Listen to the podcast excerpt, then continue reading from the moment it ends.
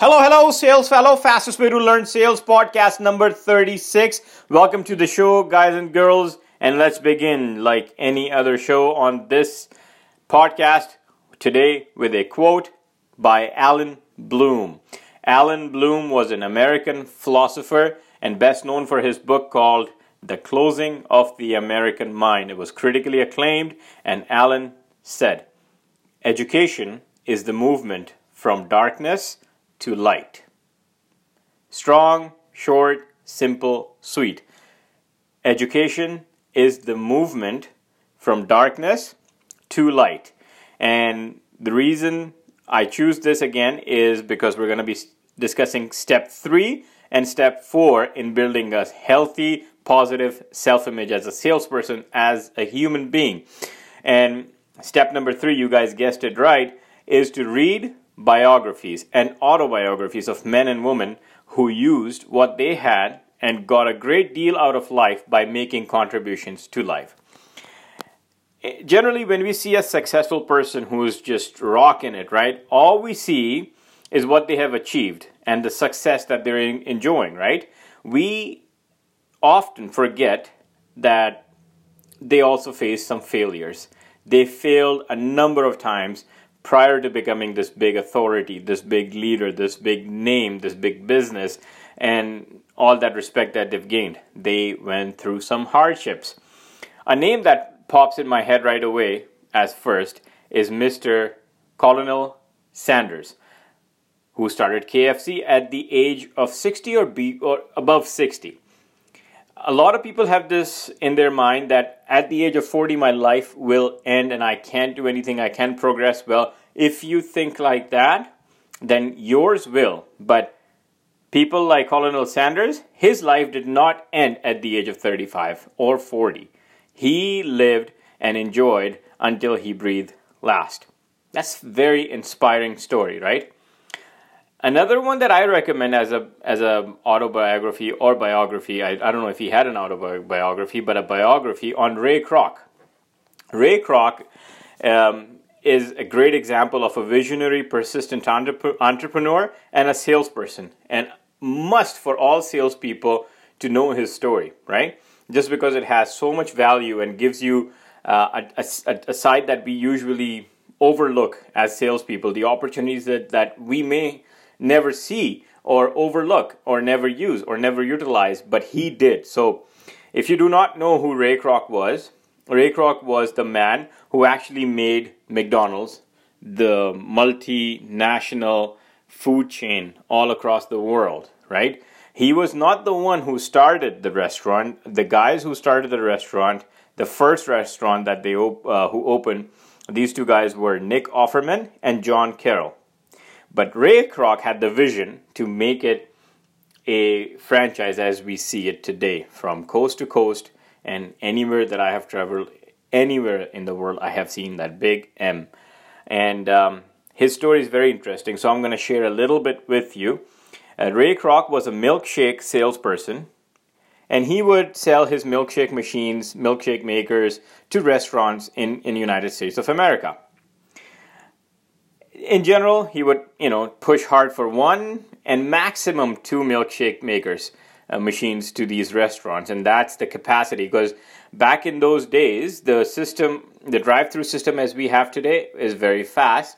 Did not exist. You had to wait, you know, even in drive-through, thirty to forty to fifty to sixty minutes at times to get your meal, and that's your lunch hour. Believe it or not, it wasn't as quick as it as it is today. The fast food was was not quite there yet, okay? So once he get he gets an order from California and that restaurant orders 8 milkshake makers. I think they they increased it to to 10 when when Ray followed up with them, but Ray was shocked, surprised, and he took this as a, as an opportunity that others sales other salespeople may not or may overlook, like I said in the beginning. What he did, he drove down to California to that restaurant to see how is this restaurant needing eight, where I am having hard time selling two to to um, to any restaurants here that I'm dealing with. he goes down there. He he sees an operation that was the first McDonald's. He sees the seamless fast food operation that delivers your food as soon as you pretty much order, and that's where he his vision came into play, and he thought of McDonald's being in every corner of America and even in the world. So he wanted to, you know, just expose this idea and the operation that these guys had built. So this was his story, and um, the the main lesson I learned as a salesperson from this is that you know if I get a b- big order, I would just be happy to send it over, boom, and I make my commission, right? But Ray didn't just do that. He took the next step. He went down there to see the operation, and guess what? He turned that into McDonald's that we know today, right? Um, if you are a Netflix person, you can watch his persistent and inspiring story, and I believe the title is The Founder. So if you go on Netflix, you'll find it. You'll you'll enjoy it. That's one way of consuming this content. Um, and uh, speaking of Netflix, you can also watch Walt Disney's documentary titled Walt Before Mickey on Netflix again uh, to get some real inspiration going. Okay. Uh, other great biographies we all know, but they're not limited to these, but there's Martin Luther King, Henry Ford, Ab- Abraham Lincoln, Andrew Carnegie, Thomas, Thomas Edison, and there's there far, far, far more that you can go like Gandhi, Nelson Mandela, anything you know in any in any uh, subject that you like. But trust me, these guys, uh, when you when you watch them and read them closely, you will see you will see that they were they were something different. Why they why we still talk about them and read about them. Uh, step number four. Now moving into step number four, it's very very similar to step number three, and you guys are already doing it in in one one one shape.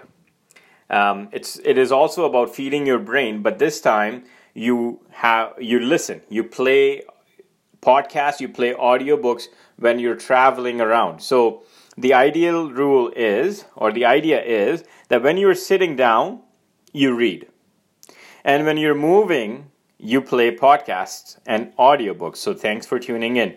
Um, and as a salesperson, on your drive to and from work, you can make your car and turn it into a university on wheels, right? Even driving back and forth uh, from your appointments, you can listen to motivational speakers, motivational speakers, podcasters, and entrepreneurs, and and keep your knowledge diet high, right? And f- feed your brain that knowledge diet that they that it needs. Um, sales fellow, just like fellows, just like Robin Sharma says, you are the CEO of your own body. So please take command, learn, and grow. Right? Grow within yourself. I understand that you are on track as you listen to fastest way to learn sales and get valuable insights, valuable sales insight, I should say. However, there's a lot more to learn out there. Uh, topics like psychology, emotional intelligence, self actualization, spiritual, and, and so many other subjects that you can actually educate yourself on and become a very, very successful person that has a great, healthy self image. Um, I'm not against radio, I'm not against music, but I'm going to give you my, my 20 cents on it. Not 2 cents, my 20 cents on it, okay?